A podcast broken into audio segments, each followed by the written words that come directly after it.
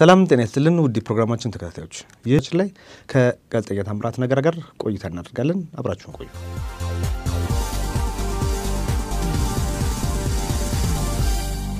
ባሳለፈው ሳምንት እንግዲህ የጠፋ ብለው የነበሩት የኤርትራው ፕሬዚዳንት ኢሳያስ አፈወርቂ ወደ አዲስ አበባ ብቅ ብለው ነበረ። ፈጣን የሆነ እንትን ያደረጉት መጥተው ወዲያው ነው የመለስ ነገር ምንድን ነው አመጣጣቸው? ምን ይመስላል? ከዛ ሲንጀምር የባለፈውን ሳምንት ይዘን እነሳ። የፕሬዚደንት ኢሳያስና የጠቅላይ ሚኒስትር አብይ ግንኙነት ዋነኛው ማተኮር ያለብን ነገር ይመስለኛል። ምክንያቱም የኢትዮጵያና የኤርትራ ብሎ ለማስቀመጥ ይቸግራኛል።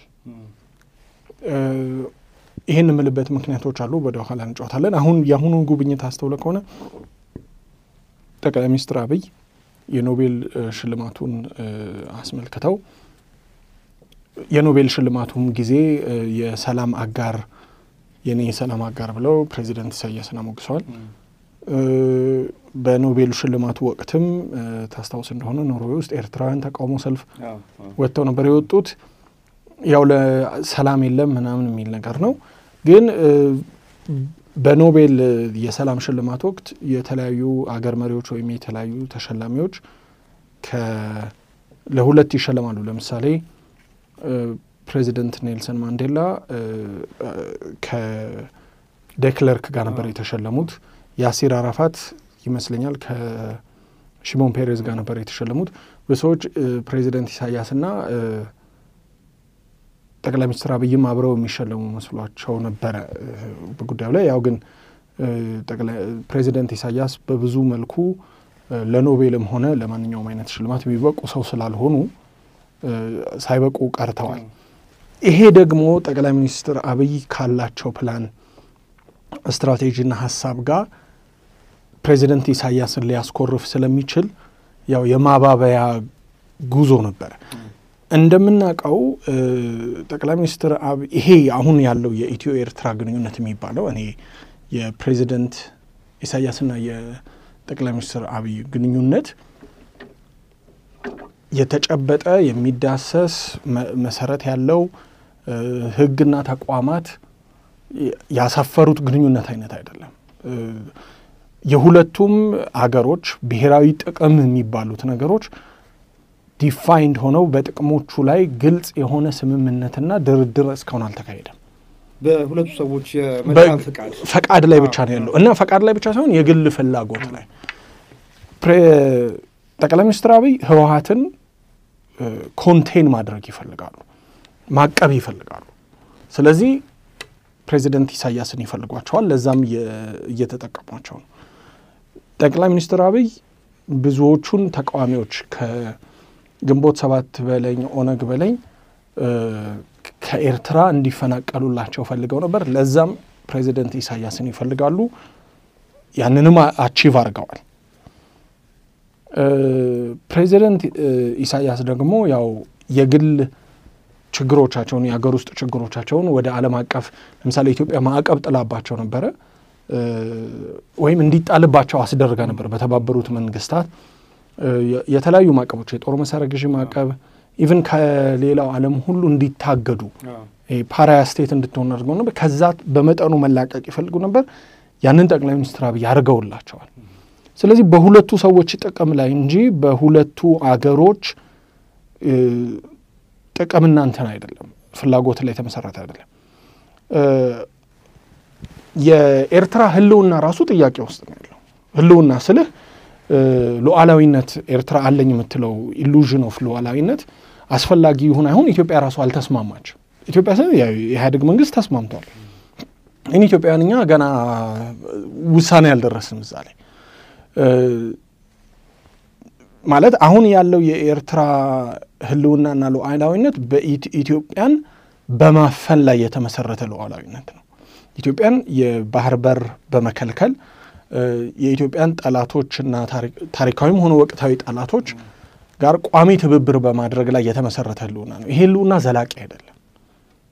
ኢትዮጵያ ኤርትራ እንዳትኖር የወሰነች ቀን ኤርትራ አትኖርም።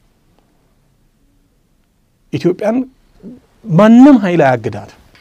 ማንም ኃይል የተባበሩ መንግስታት ምናምን ማንም ኃይል አያግዳትም። ግን ለጊዜው ውስጣዊ ጉዳይ busy አድርጎናል። ይህን ደግሞ ኤርትራውያን ያውቁታል። ሁሉም ኤርትራዊ ያውቃሉ። ኢትዮጵያ የፈቀደች ቀን ኤርትራ የምትባል ነገር አትኖርም። ይሄም ስጋት ገና አልተመለሰም። ጠቅላይ ሚኒስትር አብይ በዚህ በኢትዮ ኤርትራ ጉዳይ ካደረጉት አንድ ነገር ምንድን ነው? ለመላው ዓለም አቀፍ ማህበረሰብ ኢትዮጵያ ያለ ወደብ እንዳትቀጥል እንደማትቀጥል እንደማይቻል ግልጽ አድርገው አስቀምጠዋል። ባህር ኃይል መልሰው አቋቁመዋል። እነዚህ እነዚህ እርምጃዎች ደግሞ ኤርትራውያን ውስጥም ስጋት አለ። እነዚህ ስጋቶች አልተመለሱ። ለኤርትራውያን ያለም ስጋት አልተመለሰም። ለኢትዮጵያውያንም ያለው ፍላጎት አልተሳካም። ነገር ግን ያው የሁለቱን ግለሰቦች ወቅታዊ እንትን tit for tat ለመጠበቅና balance ለማድረግ እየተንቀሳቀሰ ያለ ነገር ነው። ስለዚህ ይሄ ያለውን ትኩሳት የማርገብ ከአንድ ችግሩን የማሸጋገር አይነት ጉዞ አድርጌ ነው ማየው እንጂ መሰረታዊ ጥያቄዎች አልተመለሱም። መሰረታዊ ጥያቄዎች discussም እንኳን ሊመለሱ discuss እየተደረጉ አይደለም። አንድ ነገር ጠቅላይ ሚኒስትር አብይ በጣም ከቀድሞ ጠቅላይ ሚኒስትር መለስ ዜናዊም ከፕሬዚደንት መንግስቱም ከቀዳማዊ ኃይለሥላሴም የተሻሉት በዚህ አጋጣሚ ምንድን ነው የኤርትራን ጉዳይ ኤርትራ ሳይሆን የመለሱት አረብ ሀገሮች ሄደው ነገሩን ዘግተውታል። በ partially እንበለው ጉዳዩንም ያስጀመሩት አረብ ኤሜሬትስና ሳውዲ ሄደው ነው እና ያ የሚያሳየው ምንድን ነው ቢያንስ የኤርትራ ጉዳይ ኤርትራ እንዳልሆነ የኤርትራ ጉዳይ ጀርባ ዋነኛ አንቀሳቃሾች አረብ ሀገሮች ናቸው። እነሱን ማባበልና ማቀዝቀዝ ችለዋል። ምን ያህል ዘለቄታዊ ያለው መልስ እንደሆነ እናየዋለን። ግን ለምሳሌ ለእነሱ ኢንቨስትመንት በመፍቀድ ጉዳዩ የንግድና እሳቸው የሚሉት መደመር እንደሆነ በማሳየት hard power ን ከመጠቀም ይልቅ soft power ን ይሄ ንግድን፣ ኢኮኖሚን፣ ዲፕሎማሲ ምናምን የሚሉ መርሆችን በማምጣት ሰጥቶ መቀበል እንኳን አልሰራም፣ አይተነዋል። ስለዚህ እሱን part ተሳክቶላቸዋል። ግን እኔም የምለውን ምንድን ነው ዘለቄታዊው የሆነው እውነተኛው የኢትዮጵያ ፍላጎት ብሔራዊ ጥያቄ አልተመለሰም። እሱ እንዴት እንደምንመልስ መንገዶቹ ምናምን ገና ውስብስብ ናቸው። እዛ ላይ ደግሞ በተደጋጋሚ እንደምናየው ጠቅላይ ሚኒስትር አብይ ሁልጊዜ ውስብስብ የሆኑ ነገሮች ላይ ቬግ ነው የሚሆኑት፣ ወይ ዝም ነው የሚሉት፣ ወይ በዳሰሳ ነው የሚያልፉት እና እዚህ ላይ ታሜ አሰብ ወደብን የመጠቀም አዝማሚያ ነበር መጀመሪያ ላይ። አሁን ሙሉ ለሙሉ እንዲሁም እንቅስቃሴ የለም በዛ በኩል የሚል መረጃ አለ። ሁለተኛ ነገር ተከፍቶ የነበሩ ወደ ድንበሮችም እነሱም የተዘጉበት ሁኔታ ነው ያለው። በተጨማሪም ደግሞ የባህር ኃይላችን base ይሆናል ተብሎ የተገመተው እዛ አካባቢ ነበር።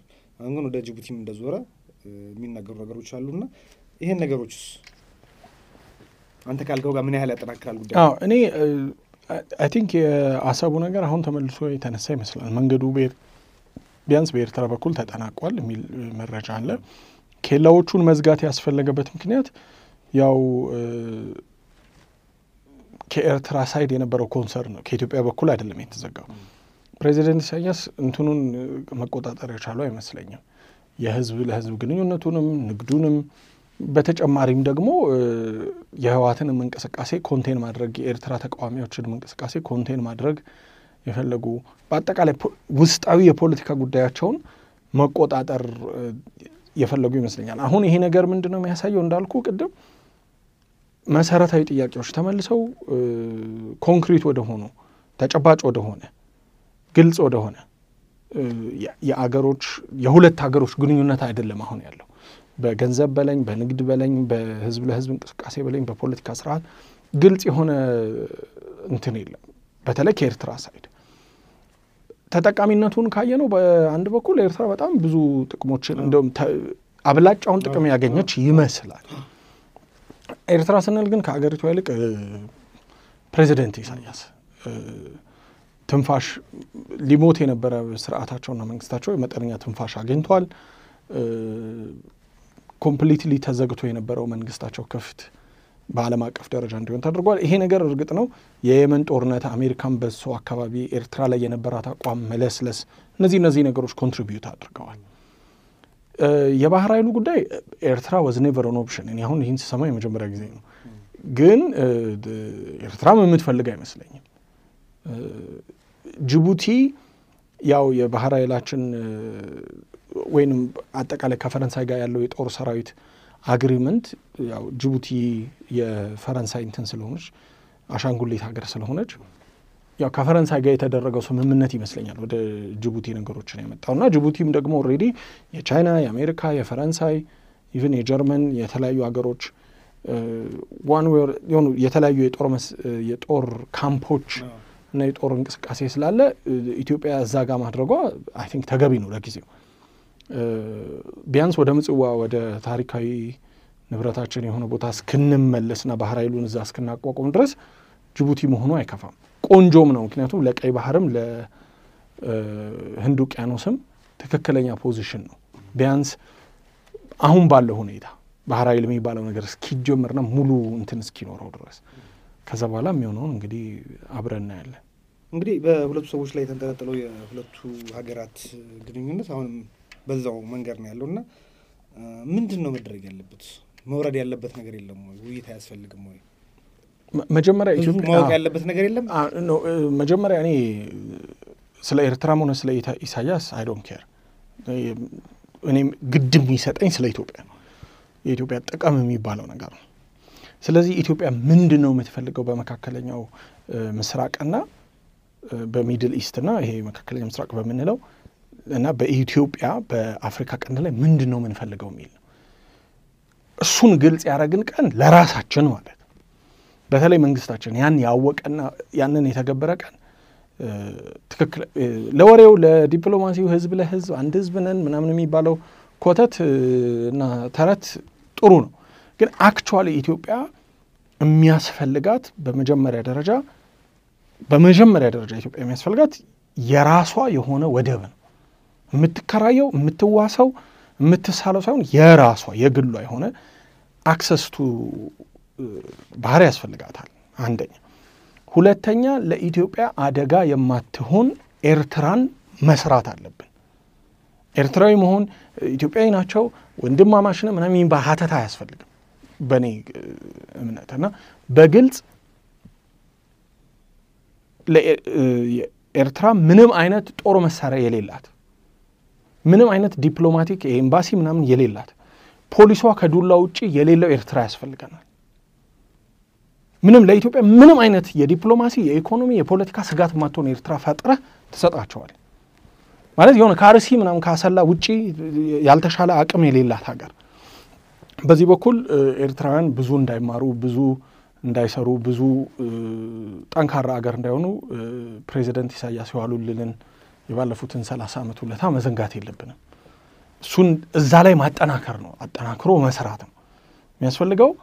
ፖሊስ ይኖረዋል። ያ ፖሊስ ደግሞ እንትን እንዲኖረው ከዱላ ውጪ እንዳይኖረው አንድ ኤምባሲ ያስፈልጋቸዋል አዲስ አበባ። ከአዲስ አበባ ውጪ ሌላው ዓለም አቀፍ ግንኙነታቸው በሙሉ በኢትዮጵያ የውጭ ጉዳይ ሚኒስትር ስር እንዲሆን አድርገ ማስቀመጥ እንደዛ አይነት ስቴት መስራት ይቻላልም ያስፈልጋል። ከዛ ደግሞ ባህር ኃይላችን የኛ ጦር ሰራዊት የሚኖርበት የባህር አክሰሱ ሙሉ ለሙሉ የኛ የሆነ ከዛ ውጭ ያው በእኛ ፈቃድና ሁኔታ ኦሎምፒክ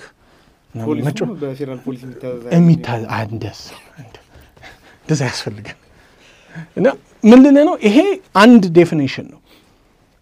ከኤርትራውያን ብሔርተኝነት፣ ከኤርትራውያን nationalism፣ ከኤርትራውያን የውስጥና ምናምን ጣጣ ውስጥ አትገባም። የራሳቸው ፓርላማ ይኖራቸዋል፣ የራሳቸው እንትን ይኖራቸዋል። ከዛ አንድ የሆነ መንግስት ይኖራቸዋል፣ some sort of administration። ከዛ ውጭ አንድነን አንድ ህዝብ ነን አንድነትን ምናምን የሚባል ነገር ከዚህ አያስፈልግም። እኛ የምንፈልገው ባህር በራችንን፣ ሁለተኛ ለኢትዮጵያ የዲፕሎማሲም የፖለቲካም የኢኮኖሚም አደጋ ማትሆን አንድ አገር አድርገ ማስቀመጥ ይሄ ነው I think በእኔ ግምት ይሄ ነው way forward። ይህን ለማድረግ ግን እኛው ስምምነት ያስፈልጋል። ምንድን ነው ምንፈልገው የሚለው ኤሊቱ ጋር ስምምነት ያስፈልጋል። እሱን ስምምነት መፍጠር ነው እኛ ግዴታ። ከተማችን ለመነጋገር የነበረው ነገር በሶሻል ሚዲያውም በሌሎች በትልቅ ሚዲያዎችም የሰሞኑ የኦሮሚያ ልዩ ፖሊስ ልዩ ወይም ልዩ ኃይል የሚባለው ስልጠና ነበርና ምርቃት ስልጠና የስልጠና የምረቃቱ ዜና በጣም መነጋገሪያ ሆኖ ነበረ። እንዴት አየኸው? አዎ እንግዲህ የፌዴራሊዝሙ አንደኛው ቁስልና ችግር የሆነው ነገር ክልሎች የራሳቸው የደህንነት፣ የፖሊስ፣ የልዩ ኃይል ባለቤት እንዲሆኑ የሚያደርገው ስርዓት ነው። አንደኛ ልዩ ኃይሎቹ እነዚህ የክልል ልዩ ኃይሎች እንደምታውቀው ሌሎች ኢትዮጵያውያን ወይንም ደግሞ እዛው ክልል ውስጥ እንኳን የተወለዱ የሌላ ብሔር አባላቶች የሚቀጠሩባቸው መዋቅሮች አይደሉም። እነዚህ ምን ለምሳሌ የኦሮሚያው ከሆነ ኦሮሞ መሆኑ ተጣርቶ ምናምን የምትገባበት ኃይል ነው። ይሄ ደግሞ ክልል ውስጥ ለሚደረጉ ወንጀሎች፣ ክልል ውስጥ ለሚደረጉ ጭፍጨፋዎች አይተናል። በሁሉም ክልል ክልል ውስጥ ለሚደረጉ ኮንትሮባንዶች በሙሉ ልዩ ኃይሎችና የክልሉ ፖሊሶች ተሳታፊ ናቸው። ለምሳሌ ቡራዩን መውሰድ ይቻላል።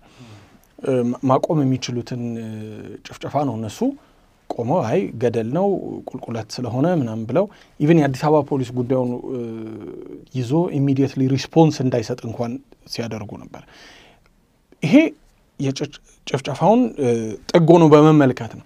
actively የተሳተፉባቸው even የእርስ በርስ ጦርነት የሚመስሉ ግጭቶች በሶማሌ ልዩ ኃይልና በኦሮሚያ ልዩ ኃይል ሲካሄዱ ነበረ። ስለዚህ ከዚህ በመነሳት የአማራ ክልልም የትግራይም እንዲሁ issue ተነስቶባቸዋል። የደቡብም ልዩ ኃይልና ልዩ ፖሊስ በአዋሳ ጉዳይ ላይ እንዴት አይነት በአዋሳ በተደረጉ ጭፍጨፋዎች ላይ በሲዳማ ብሔር አባል ባልሆኑ ሰዎች ላይ active ተሳታፊዎች ነበሩ። ስለዚህ ሰው የፖለቲካ ኤሊቱ በአጠቃላይ የልዩ ኃይሎች ሕልውና እጅግ ጥያቄ ውስጥ በመጣበት ሰዓት አያስፈልጉም፣ እንደውም ወደ ፌዴራል ይጠቃለሉ በሚባልበት ሰዓት ነው ይሄኛው የልዩ ኃይል የመጣውና ብዙ ሰውን እንደገና አስቆጥቷል እንዳልከው እና የኦሮሚያ መንግስትስ ምንድን ነው የሚያስበው? ፌዴራል መንግስትስ ምንድን ነው የሚያስብ የሚል ጥያቄ አለ። በተለይ ለምሳሌ በአማራ ብሔርተኞችን አይተ ከሆነ እንደ ወራሪ ኃይል ነው ሲያዩት የነበረው የኦሮሚያን ፖሊስ። በተለይ ይሄ አሁን የተጠናከረው ነው። እኔ እዚህ ጋር ሁለት ነገር ይታየኛል። አንደኛ የኦሮሚያ መንግስት የሚያደርገው ነገር ከጠቅላይ ሚኒስትር አብይ ወይም ከፌዴራል እውቅና ውጭ አይከሰትም እና እኔ የሚታየኝ በመጀመሪያ ደረጃ እነ ጠቅላይ ሚኒስትር አብይ አህመድ እያሰቡ ያሉት የሚቀጥለውን ምርጫ ይመስለኛል። በሚቀጥለው ምርጫ ላይ ሊፈጠሩ የሚችሉ በኦሮሚያ ውስጥ ሊፈጠሩ የሚችሉ ግጭቶችን፣ እንቅስቃሴዎችን ያው እንደምታውቀው ገዢው ፓርቲ የሆነው ብልጽግና ፓርቲ ኦሮሚያ ላይ ከባድ ፉክክር ይገጥመዋል ተብሎ ይጠበቃል። ከኦነግም ከኦሮሞ ፌዴራል ከኦፌኮም ይጠብቀዋል ተብሎ ይገመታል። ያንን አንቲሲፔት አድርጎ የተቋቋመ ማጠናከር የተፈለገ ኃይል ይታየኛል። አንደኛ። ሁለተኛ የኦሮሚያ ክልል ፕሬዚደንት የሆኑት ምክትል ፕሬዚደንት አቶ ሽመልስ አብዲሳ ሌላኛው የእብሪተኝነት ሰዓታቸው ይመስለኛል። በአሁን ሰዓት እጅግ አደገኛው ፖለቲከኛ actually official ፖለቲከኛ ለእኔ ምክትል ፕሬዚደንት ሽመልስ አብዲሳ ናቸው። እንዴት በአብዮት አደባባይ ላይ የተናገሩት ናዚያዊ የሆነ ንግግር የፈጠረውን ጣጣ የፈጠረውን ጠባሳ እናውቃለን። ይሄ ሌላው ሁለተኛ ጠባሳ ነው እና ጠቅላይ ሚኒስትር አብይ እጅግ እጅግ ስስ የሆኑበት ምናልባትም በኋላ መልሶ በጣም ችግር የሚሆንባቸው ውሳኔ ለፕሬዚደንት ሽመልስ እያሳዩ ያሉት ስስነት ይመስለኛል። ይሄ እኔ ግምት ነው። ይህን የምልበት ምክንያት ምንድን ነው?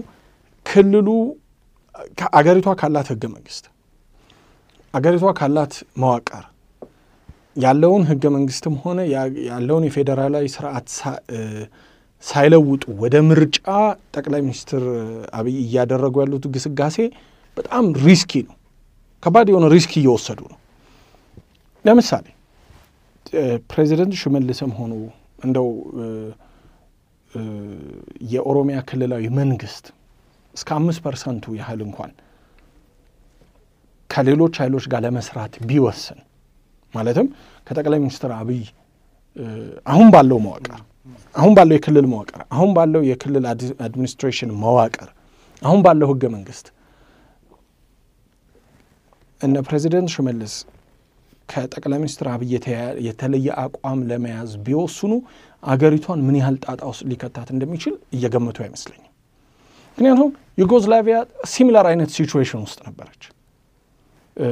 ወደ 89 88 አካባቢ ዩጎዝላቪያ ወደ እርስ በርስ ጦርነት ከመሄዷ በፊት ወደ እርስ በርስ ጦርነት ለመሄዷ ዋነኛ ምክንያት የነበረው የሰርቢያ state ስለ ዩጎዝላቪያ የነበረው ግምት በቃ አጠቃላይ ዩጎዝላቪያን የሰርቢያ puppet ለማድረግ መንቀሳቀሱ ነው።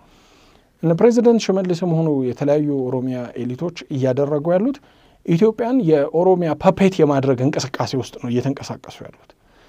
ይህን እንቅስቃሴ እንዲያደርጉ የሚፈቅድላቸው ወይም ወደዛ አይነት incentive ወደዛ አይነት ግንኙነት እንዲገፋ የሚያደርጋቸው የክልሉ መዋቅርና የክልሉ ሕልውና ነው፣ የአገሪቷ ህገ መንግስት። እነዚህን ነገሮች ሳይቀይሩ ነው ጠቅላይ ሚኒስትር ወደ ምርጫ እየገቡ ያሉት እና አሁንም እያሰቡ ያሉት የሚመስለው የኦሮሚያ ውስጥና ኦሮሚያ አካባቢ ለሚፈጠሩ ችግሮች ምላሽ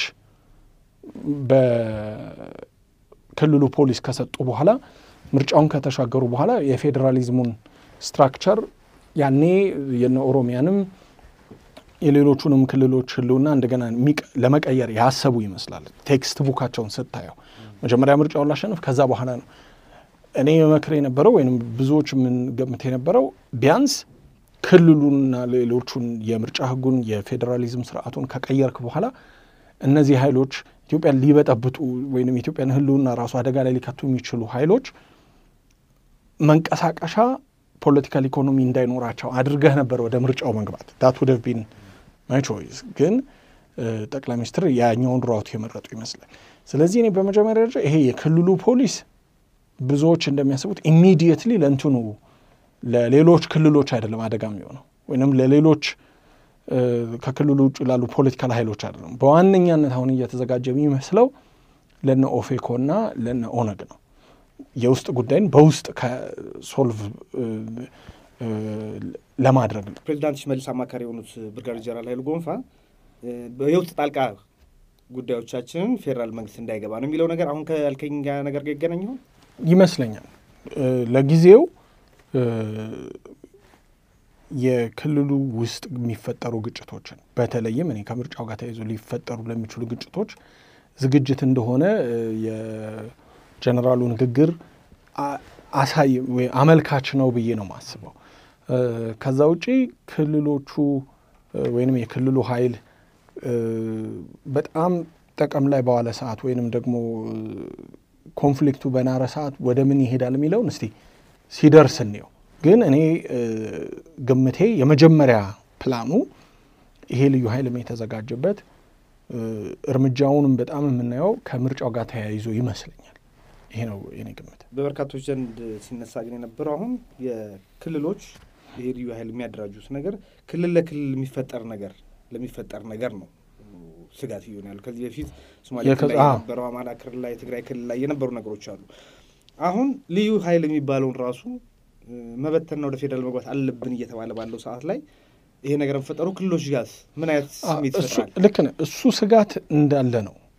እሱን ስጋት ከእንትኑ ማውጣት አንችልም፣ ከኢኩዌዥኑ አናወጣውም። ግን አሁን ባለው እውነታ ይሄ የልዩ ኃይል የተዘጋጀው በዋነኛነት ለክልሉ ውስጥ ሊፈጠር ለሚችለው በተለይ ከምርጫ ጋር ተያይዞ ሊፈጠር ለሚችለው ግጭት ይመስለኛል። ያንን ስጋትማ እኔም ቅድምም ብያለሁ፣ ያ ስጋት አለ። ሌሎች ክልሎችም ተመሳሳይ እርምጃ እንዲወስዱ አንኢንቴንድድ ጨዋታ ውስጥ ነገሩን ይከተዋል። አሀ የጦር መሳሪያ ፉክክር በለው የክልል ኃይል ግንባታ ፉክክር ውስጥ የክልሎች ፉክክር ውስጥ ነገሩን የመሳብ እድል አለው። ለዚህም ነው ጠቅላይ ሚኒስትር አብይ አስቀድመው የክልሎችን መዋቅርም የፌዴራል ስርዓቱንም እነዚህን መሰል ተቋማትንም አሻሽለው ወደ ፌዴራላዊ አድርገው ወደ ምርጫ ቢገቡ ይሻለኛል ወይም ይሻለኝ ነበር ያልኩት። ምናልባት እንግዲህ የጠቅላይ ሚኒስትር አብይ calculation ያንን ለማድረግ የሚበቃ የፖለቲካ ኃይል የለኝም ወይም የሰራዊት አቅም የለኝም፣ ለጊዜው በክልል ኃይል ልጠቀምና ምርጫው ካለፈው በኋላ የፌዴራሊዝሙን ስርዓት እንዳለ የመቀየሩ ፕሮጀክት ያኔ ይቀጥላል የሚል ይመስለኛል። ኦሮሚያና ምርጫውን ካነሳን እንግዲህ ሌላኛው መነጋገር የነበረው የአቶ ጀዋር መሀመድ ወደ ኦፌኮ መቀላቀል ነበር። ይህን ነገር እንዴት አየኸው? ጀዋር መሀመድ ከኦፌኮ ጋር ያለውን ግንኙነት አሁን ይፋ አደረገው እንጂ በዋነኛነት ዶክተር ፕሮፌሰር መረራና አቶ በቀለ ገርባ ከእስር እንደተፈቱ ጀርመን ላይ ተገናኝተው ነበረ። ከጀዋር መሀመድ ጋር እና ያኔ ጀዋርም በ social media ላይ hint አድርጎ ነበር strategic discussion እያካሄድን ነው ምናምን ብሎ ያው ከዛ በኋላ የቀጠለው የኦፌኮና የጀዋር ግንኙነት በተለይም የአቶ በቀለ ገርባና የጀዋር ግንኙነት በጣም ጦዞ ነበረ። አይተዋል ሁሉንም ነገር እና ፕሮፌሰር መረራ ያው ገለል ያሉ ይመስሉ ነበር። አሁን ግን ሙሉ ለሙሉ አባል ሆኗል ወይንም አመራር something ብቻ አባል ሆኗል ቢያንስ እና በምርጫ ውስጥ ተሳታፊ እንደሚሆን እያወራ ነው። ኦፌኮም አባላችን ነው ብሎ ይዞታል። ይሄ ነገር like game changer የሚሉት ነገር አይደለም። game is clear። ለምን ብትለኝ ጀዋር ያደረገው ብቸኛ ነገር ምንድን ነው? እስካሁን ያልነበረውን እንቅስቃሴው እስካሁን ተቋማዊ አልነበረም። የሆነ እንግዲህ ኦፌኮን እንደ ተቋም ካየኸው ወይም የሆነ የተቋማዊ ቅርጽ ይሰጠዋል። በተደጋጋሚ ኦፌኮ ላይ ወይም ፕሮፌሰር መረራ ፖለቲካዊ እንቅስቃሴ ላይ የተደረጉ ጥናቶችን ስታይ ወይም interview ዎችን፣ research ኦችን ስታይ ፕሮፌሰር መረራ በጣም ጥሩ political scientist ናቸው። ጥሩ ፖለቲከኛ ግን አይደሉም። ጥሩ የ political party መሪም አይደሉም። የተለያዩ researcher ኦች ለምሳሌ በምርጫ ዘጠና ሰባት ከዛ በፊትም በኋላም የተደረጉ research ኦች በኦፌኮ ላይ ማለት ነው ልክ እንደ ማንኛውም የኢትዮጵያ አብዛኛው ፖለቲካ ፓርቲዎች ከእሳቸው ውጭ ምንም ስብዕና፣ የበታች አመራር፣ የመካከለኛ አመራር፣ ድርጅት፣ network፣ discipline፣ policy clarity ምናምን የምታይበት ድርጅት አልነበረም። እሳቸው ከዛ ቀጥሎ የሆኑ ሰዎች ናቸው። ትንሽ በኦፌኮ ታሪክ ውስጥ ጠንካራ የነበረ እንቅስቃሴ የወጣቶች እንቅስቃሴ ሲያደርግ የነበረ ሰውና ብዙ researcher ኦች ፕሮፌሰር መረራን አይተው ይሄን ልጅ በጥሩ ሁኔታ ብትይዘው ይሻላል ሲባል የነበረው የአሁኑ የአዲስ አበባ ምክትል ከንቲባ አቶ ታከለ ኡማ ናቸው። ግን እሳቸው ራሱ የፕሮፌሰር መረራ አመራርና የፓርቲ አያያዝ ስላልተመቻቸው ወደ ኦህዴድ ተቀላቅለዋል። now የመጀመሪያ ጥያቄ መሆን ያለበት ፓርቲው ምን ያህል የሾቀ ቢሆን ነው ወደ ኦህዴድ መሄድ ተመራጭ የሆነው ለኢንጂነር ታከለ የሚለውን calculate ማድረግ ነው አንደኛ። ሁለተኛ ከዚህ ጋር ተያይዞ በጣም ይገር ሲሰጡ ከነበረው አስተያየቶች almost ያስቀኝ የነበረው አሁን ጀዋር ወደ political party ስለተቀላቀለና ተቋማዊ more accountable ይሆናል። more disciplined ለዘብ ያለ ፖለቲካ ይሄ comedic ከማለት ውጭ ምንም አንደኛ ምንም አይነት የታሪክ ዳራ የለም። ፖለቲካ ውስጥ የፖለቲካ ፓርቲዎች ላይ በሚደረግ ጥናት ወይ በተደረጉ ጥናቶች ላይ እንደዚህ አይነት ጽንፈኞች ጽንፈኞችን ማለዘብ አንድ የፖለቲካ ሳይንስ ክፍል ነው። extremism ን ጽንፈኞችን ማለዘብ ጽንፈኞችን ለማለዘብ እነሱን ፓርቲ ውስጥ መክተት ይጠቅማል የሚለው ሌሎችን ጥያቄዎች ሳይመልሱ ማለት ነው። ለምሳሌ የምርጫ ህጉን፣ የፖለቲካ ፓርቲዎችን ህግ፣ አገሪቱ ያለባትን ህገ መንግስት ጥያቄ ሳትመልስ የጀዋር አይነት ሰዎችን political party ውስጥ መክተት ወይም ያላቸውን ሌሎች resource ኦች ማለት ነው የሚዲያ፣ የፖለቲካ ፓርቲ፣ የገንዘብ resource ሳትመልስ እነሱን ወደ ፓርቲ ብቻ ስለከተትክ እነሱን ለዘብተኛ ወይም ወደ ምርጫ ፖለቲካ መክተት ለዘብተኛ ያደርጋሉ የሚለው ኮሜዲ ነው። መሰለህ? ለምሳሌ ዶናልድ ትራምፕ ነው ዶናልድ ትራምፕ historically የዴሞክራቲክ ፓርቲ ደጋፊ ነበሩ። ለኦባማ ከፕሬዚደንት ኦባማ ከነበራቸው ጥላቻና ዘረኝነት የተነሳ ወደ ሪፐብሊካን ፓርቲ መጡ። ሲመጡ ሪፐብሊካን ፓርቲ ለዘብተኛ ያደረጋቸው ወይስ እሳቸው ፓርቲውን ጽንፈኛ ያደረጉት? የሆነው reverse ነው የሆነው። ምክንያቱም በ social media power ኣቸው፣ በገንዘባቸው ባላቸው ዝና ተጠቅመው ፓርቲውን የፓርቲውን ጽንፈኛ ወገን ነው ወደ ሌላ አቅጣጫ የወሰዱት። ብሬግዚትንም ልታይ ትችላለህ። ብሬግዚትን በዋነኛነት እንደ አጀንዳ ሲያንቀሳቅስ የነበረው ዩኪፕ ይባል የነበረው ፓርቲ ነው። ዩኪፕ ከ conservative የእንግሊዝ ፓርቲ ጋር አብሮ መስራት ሲጀምር ጽንፈኞቹ ዩኪፖች ለዘቡ ወይስ conservative ኦቹ መስመር ሳቱ ስትል ያ ነው የሚሆን። አሁንም ጀዋር ሲገባ በገንዘብ ይበልጣል ፕሮፌሰር መረራን፣ በ social media power ይበልጣል፣ በዝና ይበልጣል። ለምሳሌ 67 chapter ለአዲስ ስታንዳርድ በሰጠውን 67 chapter ኦች አሉ። እነዛ chapter ኦች accountability ያቸው ለፓርቲው ነው ለጀዋር ነው። አሁን ፓርቲው የጀዋር ንብረት ነው የሚሆነው። ጀዋር የሰራውን ወንጀል ጀዋር ያለበትን ማንኛውም እኩይነትና ክፋት ፓርቲው ማስፈጸሚያ ነው የሚሆነው እንጂ institutionalized ነው የሚሆነው። እነ ፕሮፌሰር መረራ ትልቅ ስህተት ውስጥ ነው የገቡት። እንደ እሱ he gained ጀዋር ያው ሽብርተኝነትን ቀላቀል እያደረገ ነው የሚንቀሳቀሰው። ይህን የሚቀላቅለውን አሁን institutionally non violent ነኝ much more Ethiopianist ነኝ ሲሉ የነበሩት የፕሮፌሰር መረራ ከአሁን በኋላ ስራቸው የሚሆነው የጀዋርን ወንጀሎችና አጸያፊ ስራዎች መከላከልን already ጀምረውታል። ምንም ወንጀል የለበትም፣ ዜግነቱም ጉዳይ የኢትዮጵያ መንግስት ይጠይቀው ምናምን እያሉ actually የጀዋር puppet ሆነዋል። አሁን አሁንም የሚቀጥለው በዚህ መልኩ ነው እና ጀዋር ለዘብተኛ ሳይሆን የሚሆነው institution ካባ ያለው የተቋም ካባ የለበሰ semi ሽብርተኛ ሆኖ ነው የሚቀጥለው። ስለዚህ ይህን የሚሉ ሰዎች ጀዋር ወደ ፖለቲካ ፓርቲ ስለገባ ወይም ወደ ምርጫ ስለገባ ለዘብተኛ ይሆናል የሚሉት political science ን አያውቁም። የፖለቲካ ምንም የፖለቲካ clue የሌላቸው ሰዎች ናቸው። ይህን ነው የምለው። በዚህ ሁኔታ ላይ እንዳለ የሚያስተዳድረውን ሚዲያ ለኃላፊነቱ ሌላ ሰው አስረክቧል። የዜግነቱን ጉዳይ ለመመለስ እንቅስቃሴ ላይ እንዳለ ነው የሚገልጸውና ከዛ አንጻርስ እንዴት ይታያል? የሚዲያውን አስረክብ ያለው ቀልድ እንኳን እሱን እንቶ ህወሓት ሲቀልድ ነበረ። ፋና የኔ አይደለም ዋልታ የኔ አይደለም እያለ የእሱን አይነት ሌላ ቀልድ ነው። እሱን let's forget የዜግነቱን ጉዳይ ያው እኔ በአጠቃላይ ዜግነቱን ብቻ አይደለም የዜግነቱ ጉዳይ እንዳለ ወደ political party እንዲመጣ ወደ election እንዲመጣ ጀዋርም ሆነ ሌሎች actor ኦች እንደዚህ አይነት institutionalized የሆነ action ምክንያቱም እስካሁን ሲወስዱ የነበሩት ጀዋርም ሆነ የተለያዩ አክቲቪስቶች የግለሰብ እንቅስቃሴ ነበር። የተቋም እንቅስቃሴ እንዲያደርጉና ወደ ፖለቲካ ፓርቲም እንዲመጡ ጠቅላይ ሚኒስትር አብይ ምን አስበው እንደፈቀዱ አይገባኝም።